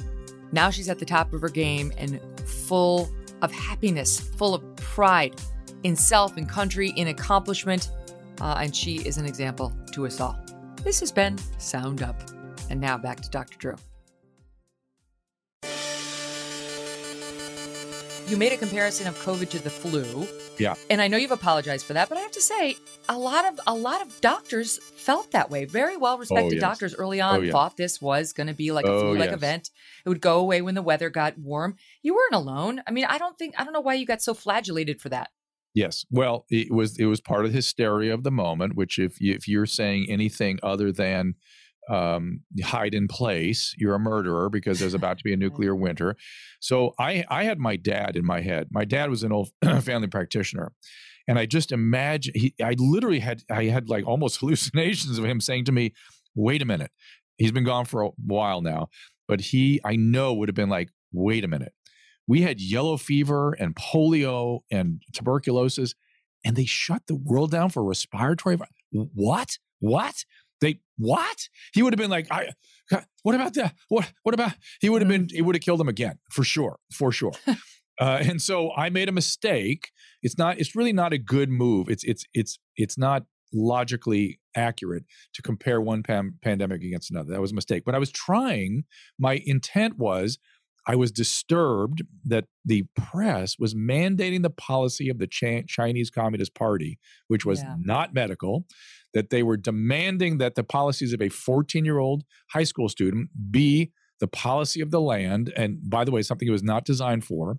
And I was trying to calm everybody down. That, that was what I was, I was telling the press to shut up, listen to the CDC, and calm down. There are, there are bad things out there. Pandemics suck. They kill, they're defined by excess death. They suck. And I, I made the mistake of comparing it. And and to be also fair, I didn't quite get the infectivity, uh, the the degree to which this thing roars through uh, populations. I, I didn't get that, but Well, I did get. Okay. did get I mean, the- you the owned that. You apologize for that. Yep. But I do think once you cross this group in the press, in particular, that's it. Yep. There's no making it up. Like you get Yep. you get labeled a quack or whatever it is they say, and that's the end of that. That's the end of you in their eyes. Mhm. Even Mhm. though, I mean, if we want to go through their mistakes, and and and at the same Oh, yeah. time, this is the same group of people. Like big tech and so on, that was hiding stories like the Hunter Biden story, saying you can't believe that it's not true in the New York Post. Big tech did that, and other journalists applauded it um, saying you can't talk about the COVID lab theory because that's well, only quacks do that, right? Yep. That turns out to be the leading Yep. cause, uh, the leading theory now, e- Mhm. even according to them. And Yep. then they look around at people who follow the disinformation dozen and say, why do they listen to them? Why, when we tell them that they're liars, why don't they believe us? That we want to protect them from this disinformation, and they Right. don't get right why people don't listen. Right. They, they well they they feel that people are either dumb or it's back to a basket of deplorables, right? Which is Mhm. that they, these are just those people, those people. It's Right. always that. Right. and not not no kind of empathic understanding of what other people are experiencing and it, it is it is reasonable if you really look at what the, that population has withstood in terms of trying to come up with a, a trusted source. They, they are they are they're naturally distrustful and then you give them every reason to be distrustful and it, it's on at that point. Yeah it, it's um it, the postmortem on this i don't they, listen everybody study your history study 1790 in france please It- this is this is no different than that this is the exact same thing and the people that put people on the guillotine end up on the guillotine for not being pure enough and then those people end up on the guillotine out of the resentment of the other people for all the guillotines it, it's Mhm. it's we're in it now and and you end up they end up eating their own and we're sort of Just seeing ask that. I Chrissy mean, we- we- Teigen. right. And we opened the conversation with the Governor Cuomo. I mean, this is, you know, this is it. It, it it's it, nobody's pure enough. Nobody's good enough. Nobody's anything enough. And it's all intolerance in the name of tolerance. We've done humans have done this before. It doesn't turn out well, and we have to really think, push back. I never thought I I was going to say a few minutes ago that that I have been remiss in not paying more attention to freedom. I didn't appreciate it. I didn't appreciate yeah. how how how how much I should cherish it and how fragile it is. That was my mistake. And this whole experience has really pointed that out. Yeah. And uh, we all should be You're paying. I'm not saying you should do anything. You should pay attention.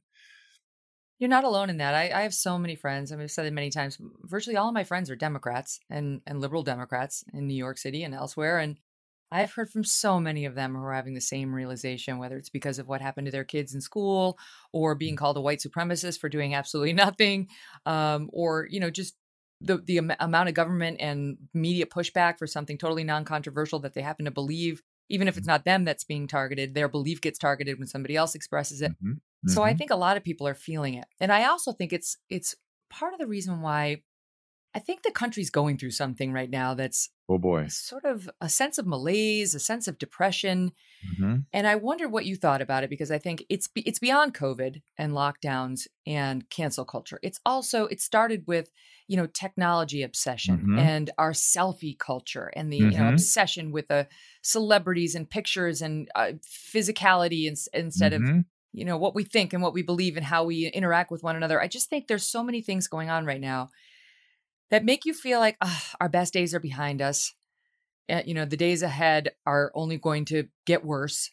Mm. And as somebody who's actually literally written a book about s- obsession with celebrity culture and how damaging that is, and some of these issues we've been talking about, like how do you see it? How would you, if the country's your your patient, how do you diagnose yeah. its problems right now? Yeah, I, I completely agree with you. And and by the way, when we wrote that book, we did not we, we sort of painted the picture of a landscape where this could happen, but we didn't understand that the technology was going to launch it into hyperspeed. Uh, and by the way, before I, before I talk more about this, I, I want to mention your liberal Democrat friends, which are now uh, you, you can't be a liberal Democrat. Doesn't that make you a, a, a, a turncoat? Doesn't that make you a somebody that, yeah, that I, yeah, that's not that's not good enough. No, no, no. It's what like is Bill that? Maher. You got to be a progressive, woke Democrat yeah. in order to be. Yeah, you're not. You're no. You're you're as bad as everybody in the center or on the right if you're a liberal Democrat. Um, but but it, it all roads need a narcissism, right? That's what the book was about, and and we've had a narcissistic turn, right? I, I told you about how I was working at the psychiatric hospital uh, back in the '80s, and you know every patient had a admission sheet with all their diagnostic criteria on it and there's a was a slot back in those days for what's called axis 2 or was called it i think we're still calling it that but the personality disorders. And when i got there axis 2 was different in every patient. It was all over the place dependent obsessive compulsive antisocial all over the place. Uh, and about 1987 88 i noticed it all shifted such that every single patient that was admitted had what's called a cluster b diagnosis. Narcissist borderline, sociopath. Those were the main three. Hmm. Those are bad. And everybody, all of them. It just begs no issue. That was just with the diagnosis in in the in the box. And I thought, well, that's interesting. And at the same time, I was doing a radio show where I was talking to uh, adolescents every night, and I would say two out of every three callers had had childhood abuse, destroyed families, and was dealing with the consequences because they were calling about their relationships. And of course, the relationships was where all that trauma was acted out or where the ability to form stable relationship was impossible because of that trauma. And so I was witnessing the, the large scale childhood trauma, the pandemic of childhood trauma of the 80s, 90s, and er, maybe even the early 2000s. And it made sense to me given how the 70s were the 70s, I, you, you got to understand that was a decade where people went, hey man, whatever you're into, and kids, they're just little adults and they're sexual beings too. And if they want to have sex with you, that's that's the kid, man. That's what they're into. Uh-huh. This was the bullshit that was going around back then. And so it it put a rocket fuel into this. And by the way, when people acted out on children, they didn't do it just once. They did it many times and, and, and injured God knows how many.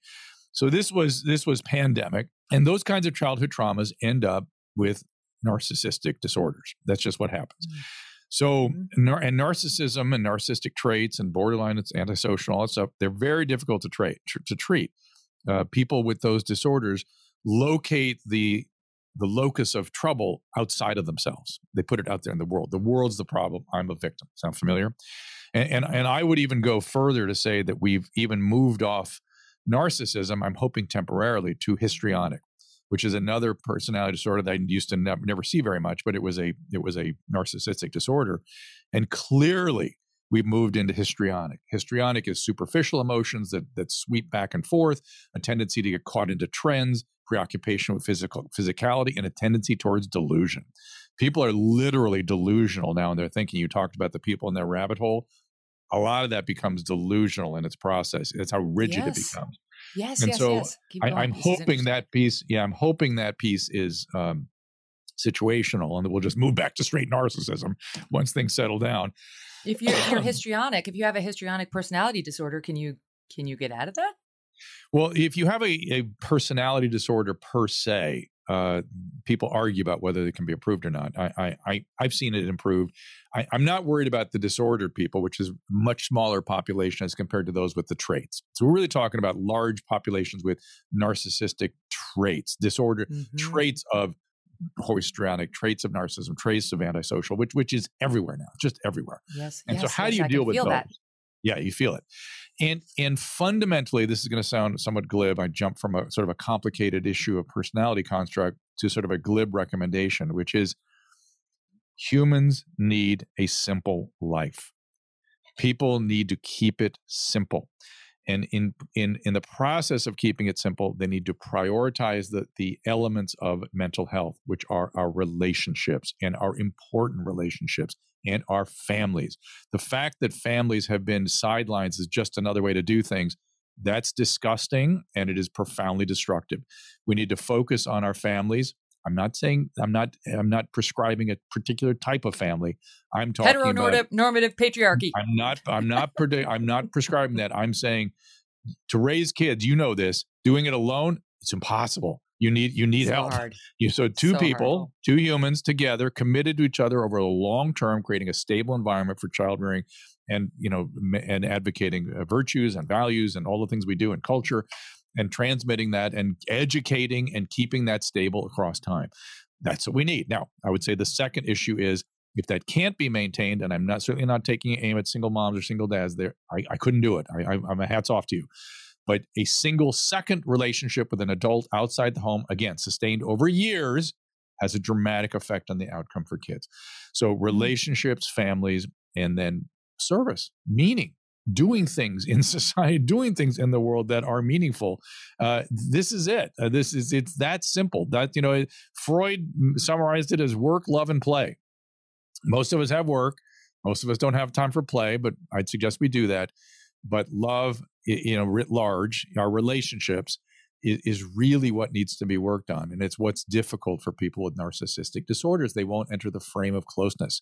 That closeness is threatening to them so they manipulate and, and end up acting out situations that are commensurate with the past and just reenact these disturbed relationships over and over and over again. Mm. keep it simple and the internet has not made that easy has made that worse, made it more difficult. Relationships awful. have become disposable. People are usable. It's heroin.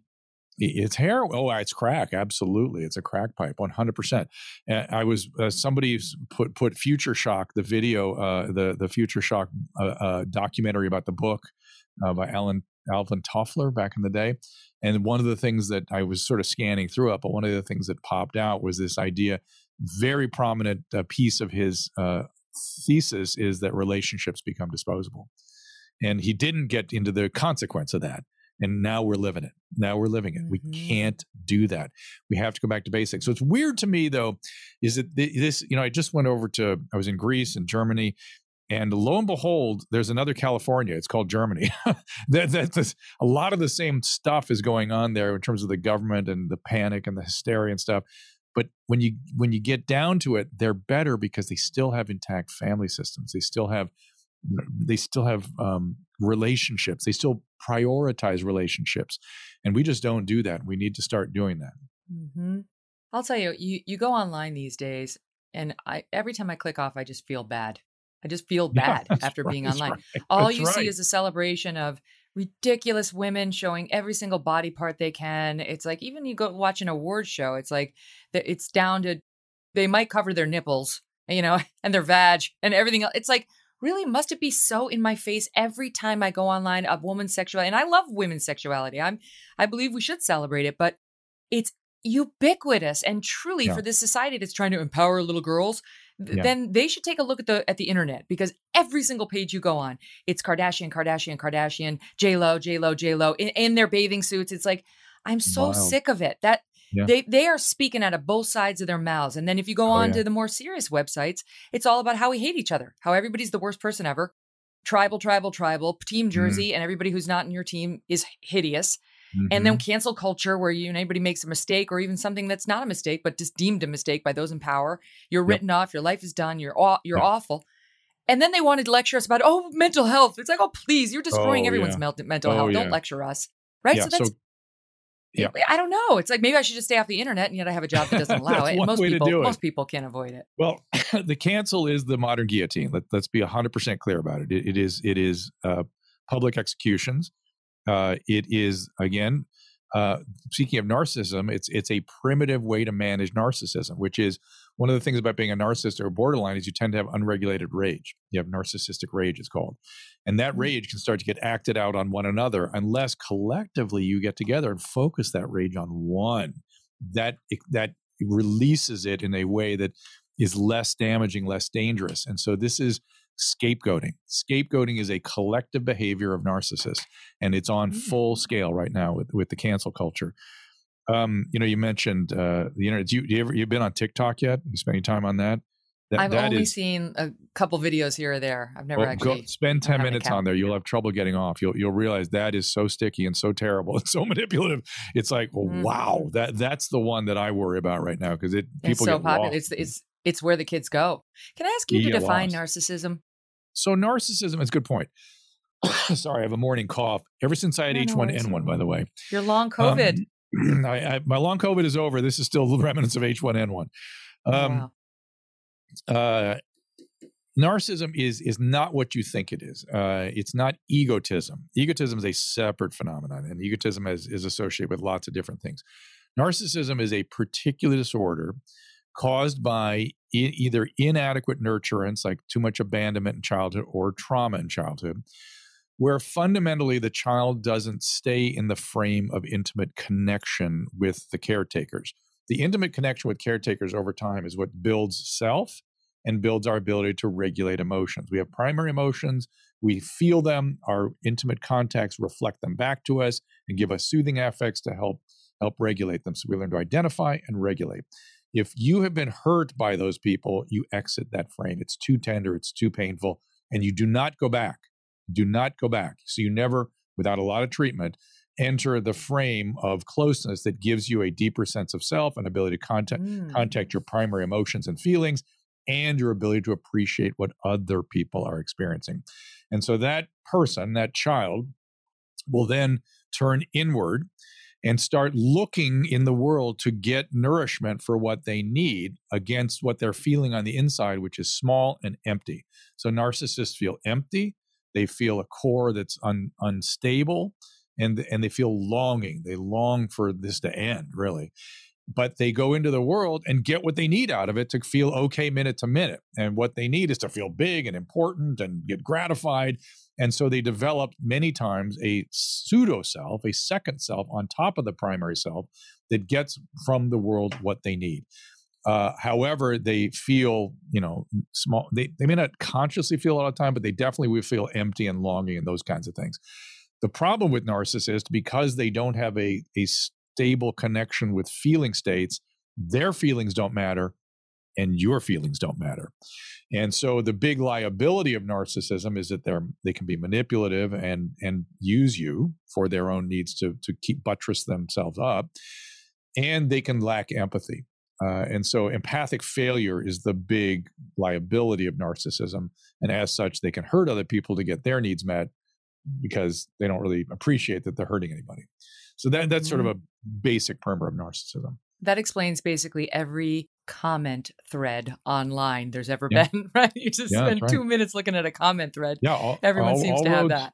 All roads lead to narcissism now, and and uh, the tribalness, the scapegoating, the banding together, the guillotines. It's all in fact, I in my book about narcissism, I wanted to put in a chapter about pre-revolutionary France and the Aztecs because I believe those were two pieces of history where there was horrible childhood trauma that went on, and then you could see the consequence. I mean, mm-hmm. Rousseau himself, who was the great, you know, genius of the French Revolution, sexually used has a had a a woman that he used as a sexual concubine who just trailed around with him throughout the world, and he just used her like a like a sex doll. She had five children. He made all, her leave all five of them on the doorsteps of the orphanages. Those children, 80% of them died, and the other 20% had severe disorders because mm-hmm. of uh, the abandonment and neglect. And so it was not surprised to me that we would see revolutionary France on the heels of that. Same thing with Aztecs. They had this thing called a codex, which was a, a systematic way of abusing children to create warriors, which they, well done, they succeeded. But as a mm-hmm. result of that, in order to control the aggression, the group had to kill somebody every day so they didn't kill each other. There it was. And so now here we are.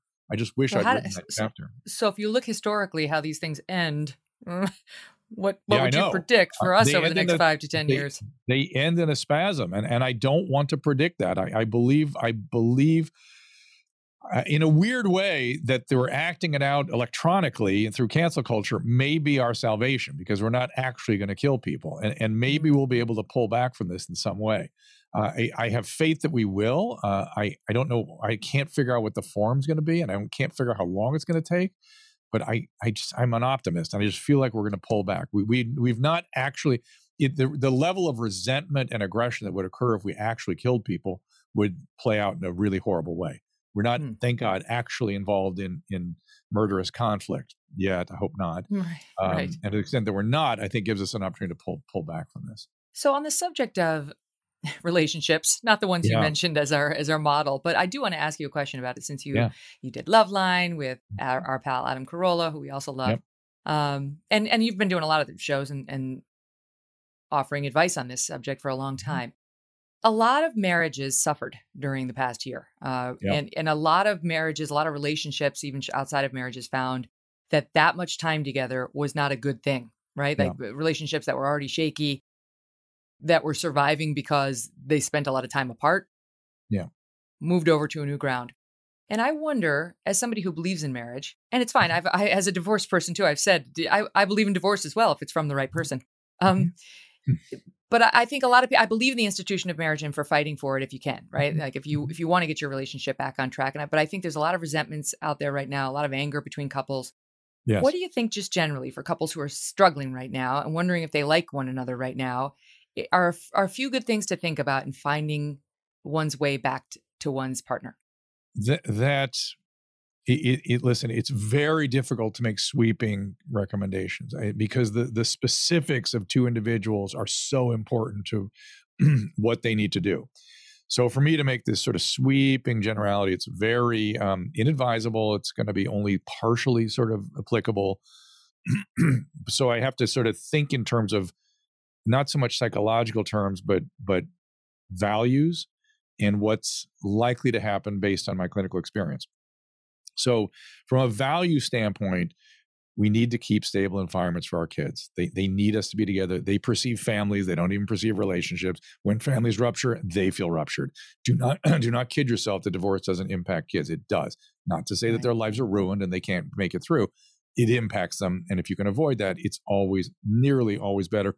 Unless there's abuse or violence, then obviously get out of there and don't even look back. But in most situations, at least keeping them together so they get through high school, please. It, it, it works better. Number one. Number two, it's if you commit to marriage, this is the thing about marriage being disposable that has been a problem lately. Most people don't have the experience of working things through. It's kind of amazing how much better things can not even better but how much you can work through things that seem insurmountable and seem miserable right now. I mean if it's chronic and you're not just not happy with that person and it's been that way since the and if you're one of these people that had misgivings at the altar you know uh, okay mm-hmm. maybe that's time to call it quits. Maybe you made a big mistake from the beginning. But if it's because you're conflicting about something and you're just not happy with each other right now t- too much time together is a, another one of these things that i think is like mm, what is it about too much time together? What are you seeing about each other? Mm-hmm. What can we work through here? I, I would say stick, give it a chance, stick with it. It really is kind of uncanny how much stuff people are able to work through if they give it a chance. It really is kind of, I you know, I've been married 30 years, and and that's one of the things that having worked with couples and seen in my own marriage that I find sort of astonishing lately is that people can get through a lot of stuff, and they usually get to a better place. And to dispose of it and just you know start over you, you kind of end up in the same place typically. Uh, not necessarily, not necessarily. I'm not saying again to make general generalizations about this is very, very um, almost irresponsible because, as I said, sometimes just the wrong person, or sometimes this person has changed the point, or if they're a drug, you know, there's all kinds of reasons you should leave. But trust me, there are. But in general, if it's just because you're spending too much time together and you're conflicting more, I would hang in and see see where you can get to another place. Mm-hmm. And beware the long term solution to the short term problem, right? Like we're, exactly. we're coming out of that phase, and things are eventually going to go back to normal. Yeah, I, I completely agree with you. And and uh, God, I, I'm I long for it.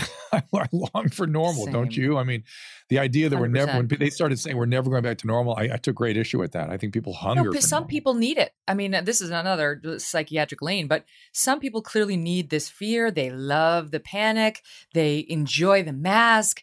They they there's some sort of drama queen inside of them it, that needs histrionic. it and loves it, and the rest of us are like, get your hands off of my kid's face. Yeah, it's histrionic again. I, I don't know what I keep, it's bizarre to me. It's one thing to be a sheep and follow along. I kind of because I I always respond to authority. That's my personality. I I kind of get that.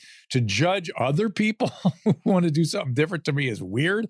But what's even weirder to me is to be a leader who likes to do this to people. I can't mm-hmm. understand that. I have a relationship with one, a governor. I'm, I'm not going to call him out here, but he was way late with the mask man. I, I th- and he got rid of it as soon as he possibly could. And he said, "This isn't my job. I'm not. My job isn't to." tell people what to do. I'm a governor. I'm not, and I live in a state where our governor seems to just love telling us what to yes. do. Like love it, and I I can't understand that. I I it's just. I, I, I can relate to the governor that had resist was troubled by doing that, telling people how to live their life. That was never if I got involved in government, it would not be to tell people how to live their life. It would be to it would be to participate in this great experiment in freedom and to, and to and to protect those freedoms and to you know limit government, not to but not this, to use it as I wish to gratify my feelings need to control people. It's so weird. Don't leave me now. We got more coming up in 60 seconds. This reminds me of Governor DeSantis of Florida, who had a had a soundbite on this. He was going off I can't remember if he was specifically taking on the White House. Let's listen to it. Here we have it. Biden, he rejects science. So his vision is just like in New York City, restaurants should ban young kids from being able to go in because they're not eligible for vaccination, and law abiding citizens have to produce proof of their medical records just to go to the gym or attend an event or just to participate in everyday society. He wants that, but yet if you want to vote, he thinks it's too much of a burden to show a picture ID when you're voting. So no voter ID, but have to show your medical papers just to be able to live an everyday life. Give me a break. But let me tell you this. If you're coming after the rights of parents in Florida, I'm standing in your way. I'm not going to let you get away with it.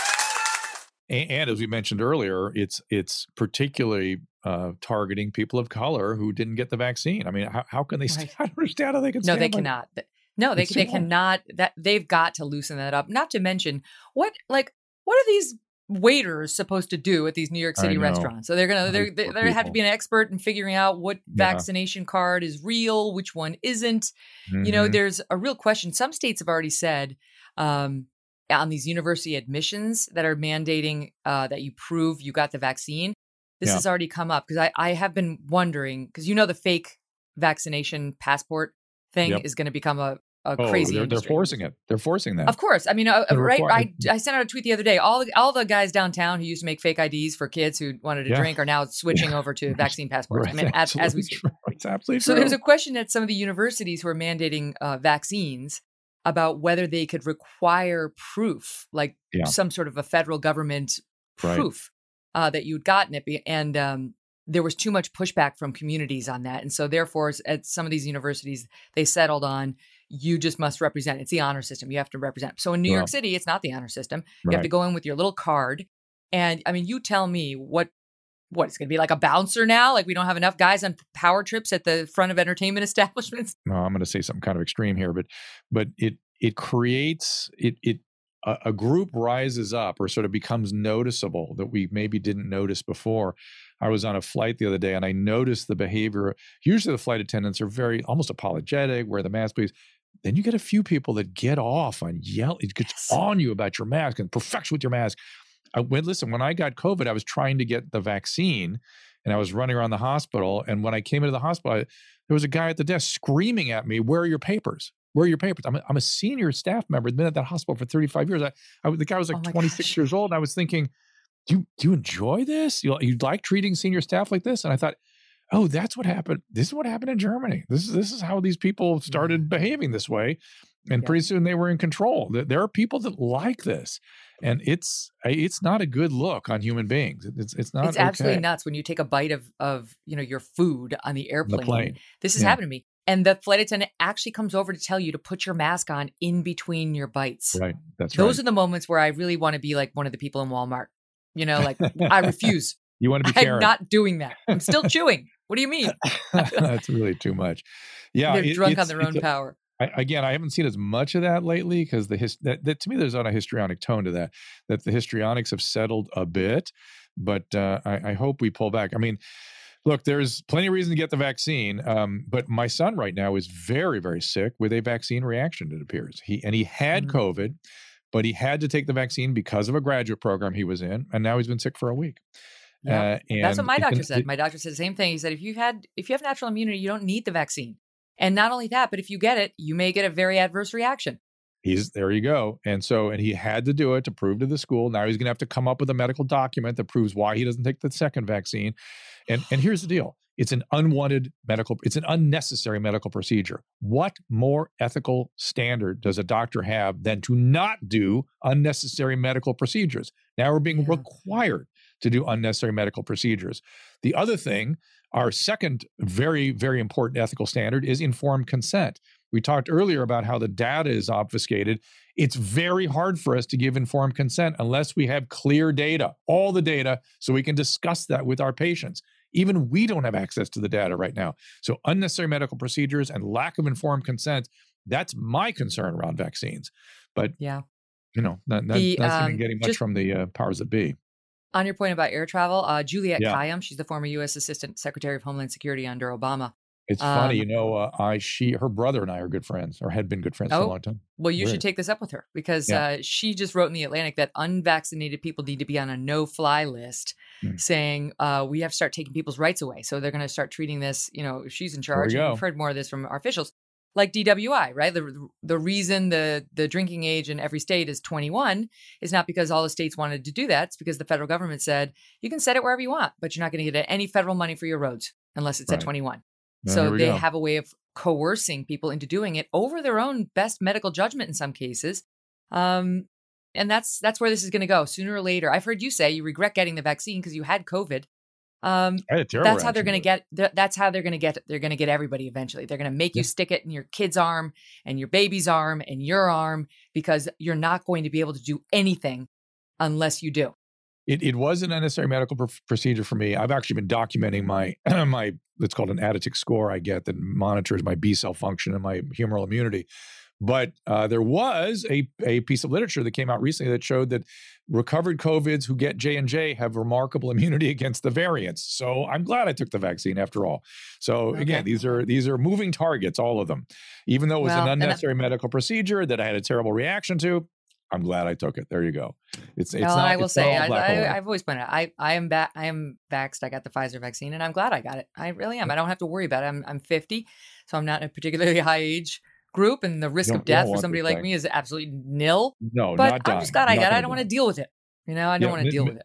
I, you- I don't blame you. And you want to be free, right? You want to be free to move about. And, and believe me, you don't want the illness either. It's brutal. But uh, one of the strangest things people asked me when I was sick was like, "Were you scared? Were you scared?" I'm like, no, I had a 1% fatality rate. When a doctor Right. tells you you're 99% going to get cured he- or going to be okay, that is a doctor telling you you were going to be okay. Uh, so I didn't even contemplate the idea that I would die.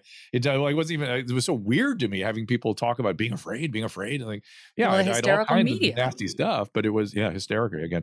You know, you you started talking to me about my uh, background, and I never answered that.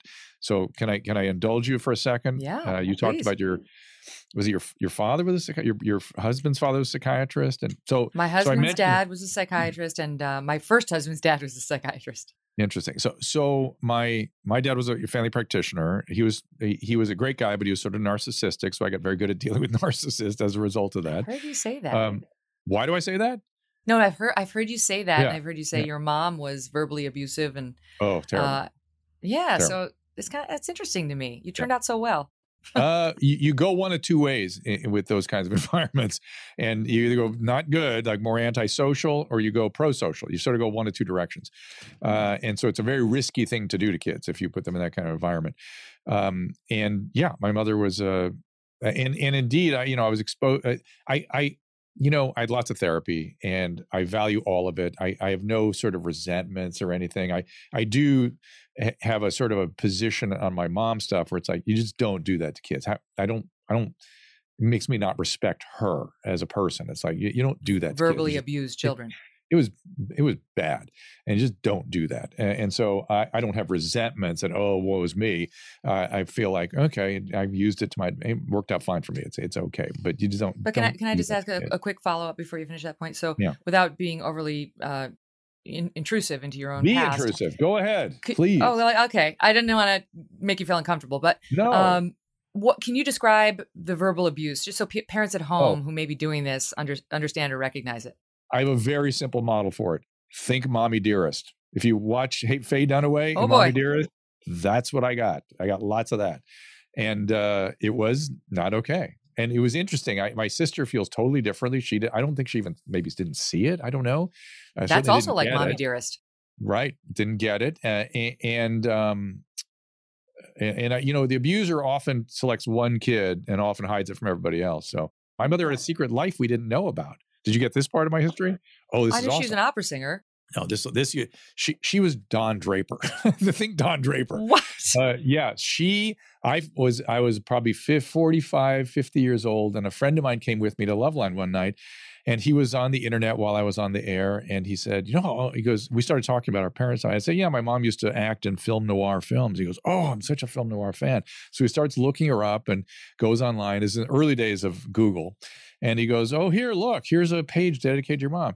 Helene, so whatever, you know, she had married to such and such silent film star in 1949. I was like, Really? That's interesting. This was not your dad. No, not my dad. My dad, she married in 1958. She was married. She was the this this will give you a sort of a personality profile. She was the fifth wife of a silent film star at the age of 18 and Oh, boy. carted out to LA where they live. She had a stepson whom she one day after 10 years married to this guy just left and never Oh, never it just whitewashed the whole thing somehow and i understand back then it was a much more divorce was a shameful thing and all this kind of stuff Yeah. but um imagine That's how you found out about it? and I, my sister freaked out about it a bit, and I was was like, you know, she's eighty, whatever, eighty four, and she wants to take this to her grave. Let, let her let her do it. I Oh, don't so you never know. raised it with her. And we didn't know if my dad ever knew either. We didn't never know that. And I was like, I don't want to, I don't want to mess, I don't want to do that to them. I don't want to. I agree with that Here- decision. here's I, yeah here's here's the there's some comedy in this too my wife has a bunch of friends that are psychics that's her thing she loves psychics loves her friends who are psychics and she twice had my mom in she used to do podcasts with her friends and my mom in both times with two different psychics that had do not know each other both times first thing that happened she goes hey there's a man here that says he's your husband. And, oh it's more no it's not him it's some other guy. He says he's well, your Oh, first no. husband. And she goes i don't know what you're talking about they you go, your first husband. He says he's your first husband. I don't have a first husband. And just both times, just completely denied it. So, so, so Don Draper. Remember how Don Draper was? You know, he was. He had one identity, and then he had another, and it just didn't Yeah, happen. that's right. That one of the Isn't greatest something? series of all time, by the way. Oh my God, yes. Men. So anyway, all, That's all that interesting uh, human behavior and psychiatry and psychology and stuff uh, probably primed me to be interested in these things. So Well, it also brings me back to um, I've I've quoted this song a few times just personally, but but the song by Carly Simon that goes, um, Sometimes I wish, often I wish that I never, ever, ever knew some of those secrets of yours. Yeah, It's not you always gonna- great I to thought you were pry. to sing. I thought you were going to sing. You're so strange. So, so You mean vain? right, right. You're so vain. Right, you're so vain. I'm saying your Yeah. part. No, but I mean, strange. I translated think- strange in my head, but yes, you're right. in this information age, we're all about getting new information, and you know, Yeah. you have to be more pointed and thoughtful about it when it comes to family. No, that's exactly right. I mean, look, uh, we again back to the '70s where the yeah, openness, everything, discharge, everything. That's you know we had this weird thing in the '70s that you know affects, feelings were things that need to be discharged and then they go away. No, no, no, no. Uh, l- p- p- la- let- letting it all hang out is un, can be unsta- destabilizing. Can be a problem. You have to Mhm. choose things carefully and wisely and with boundaries in a systematic way with trust and compassion. It's it's it, it's not well, that I read simple. that you you were told in, in college you went to see uh, seek counseling, Oh, and the guy basically Oh, said, why, yeah. why don't you just suck it up and take a walk in the woods Oh, and yeah. you'll be good." Oh yeah. So I was having panic attacks, disabling panic attacks, and I didn't know what was going on. I I could t- I first I thought maybe I'm having a seizure, having- all the usual things that kids think about when they have a panic attack. And um, but I knew enough to go to the mental health part of the thing. I thought, no, this is something else. Something's uh, affecting me.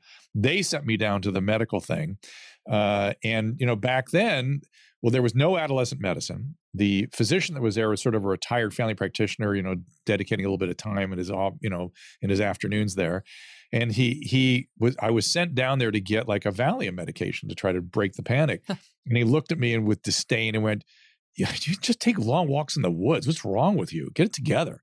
And I was like, Sure, that works. I, I happily, I, you bet I would do that. That's all it takes. I done, done, and done. And like, this is wonderful. Uh, yeah, it was terrible. And uh, yeah, I was mismanaged. I was mismanaged a lot for like about 18 months. And which is crazy in retrospect.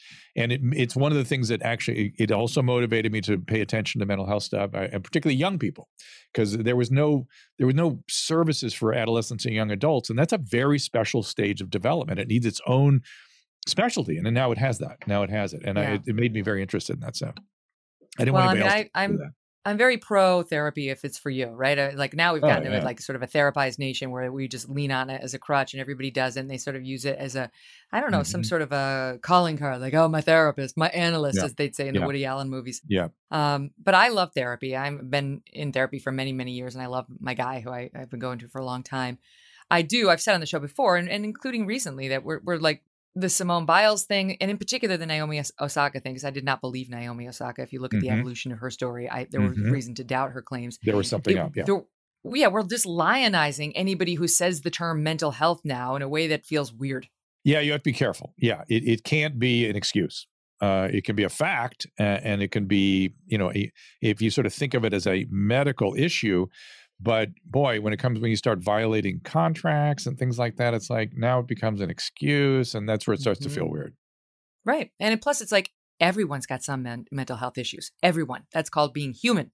So you could, if mental sure. health issues get you out of your, you know, committed contracts, mild mental health issues at best, then everyone could use them. I mean, that's ridiculous. There's not one perfect human being who has none, right? Tom Right. Brady's got mental health issues. We just That's don't right. know what they are. That's right. That's right. Fifty percent of us at any given time is having a condition that could be diagnosable. Is having symptoms that could be diagnosable. The issue, though, uh, that makes you know sort of. I, I can't, I'm, not a huge Freud fan, but I, I feel there's some stuff to be learned from him. And one of the things he said when he arrived in the United States, and the reporters, he got off the apparently this transatlantic boat, and the reporters ran up to him and said, "Dr. Freud, what do you hope to do here in the United States?" And he said, "Well, I hope to come to an understanding of the difference between real psychiatric pathology and ordinary misery. and that is something we have lost track of. Uh, ordinary misery is something I dare say, I'm going to put a value judgment on it, is good. Ordinary misery is part of life, it's how we grow. It's when we can't function because of symptomatology that it becomes a medical psychiatric issue. But misery itself can teach us, can guide us, can motivate us to change. And it's ordinary and part of life. And the fact that we mm-hmm. have made that anathema to the American experience is a disaster. It, we never were like that. We have to, and now people talk finally about grit and things like that. That's what they're talking about, ordinary misery. And we yes. should, we should, and you know, the Stoics said not to, to bear what is necessary, but to love it. I think we could use we could use a little bit of stoicism in, in our general psychology. Oh man, that is that is the perfect note to end this on. It's so good talking to you. Thank you so much for your wisdom, your insights. Say hello to your beautiful wife, who seems like a really great life partner and She's business great. partner from what I read to you. She is. Um, it's it's been inspirational. Thanks, Megyn. Appreciate it so much. Don't miss Monday's show. We have got Andrew Sullivan, who is he's just he's a fountain of wisdom. You read Andrew Sullivan and you I like I literally will spend a couple minutes thanking God that he's alive, that he's with us, that he writes the way he does, that I can access it. It's it's wonderful writing and the way he thinks about things is so clarifying for someone like me. You know, I've recommended his pieces before, but this is a man who uh, whose opinion I really value. We're not totally aligned politically. I couldn't give two figs. I like listening to him and his worldview and him process information because you feel like a better person when you're done. It's intellectual growth, not just stimulation. So, very much looking forward to that. Please subscribe in between now and then so you don't miss it. Download the show, give us a five star rating if you feel so inclined, and definitely send out a review on the Apple Podcast reviews because I, I do read them all. I'm amused by a lot of them. Some are insulting, but not many. Not most of them are quite delightful. And uh, let us know what you thought of the show, and let us know if you have any guest suggestions because we do get a lot of good guest suggestions from you guys. Um, somebody was just just suggesting that we go interview the reporter who broke uh, the Elizabeth Holmes story. You know, the Theranos thing. I mean, now she'd be an amazing interview, but she's not so keen on talking to the press these days.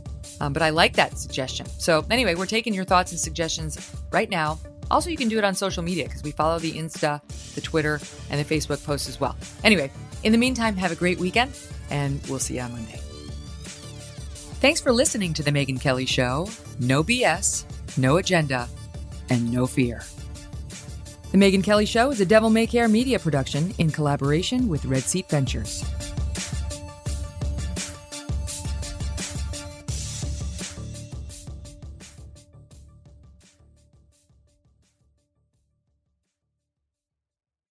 This is a big year. The Ohio Lottery's golden anniversary. 50 years of excitement, of growing jackpots and crossed fingers. 50 years of funding for schools, of changed lives and brightened days. 50 years of fun. And that is worth celebrating. So watch for can't miss promotions, huge events, and new games that will make the Ohio Lottery's 50th year its biggest one yet. Learn more at funturns50.com. On this episode of Plant Killers, we'll explore one nation's most notorious fruit and vegetable killer, bad dirt. What makes bad dirt so bad? The answer? The ingredients. But fear not, true crime enthusiasts. This story has a happy ending. New Miracle-Gro organic raised bed and garden soil. It's made with quality organic ingredients from upcycled green waste like compost and aged bark. Unlike the other guys who can't say the same. Looks like bad dirt's murdering days are over, thanks to Miracle-Gro. Join us next time on Plant Killers.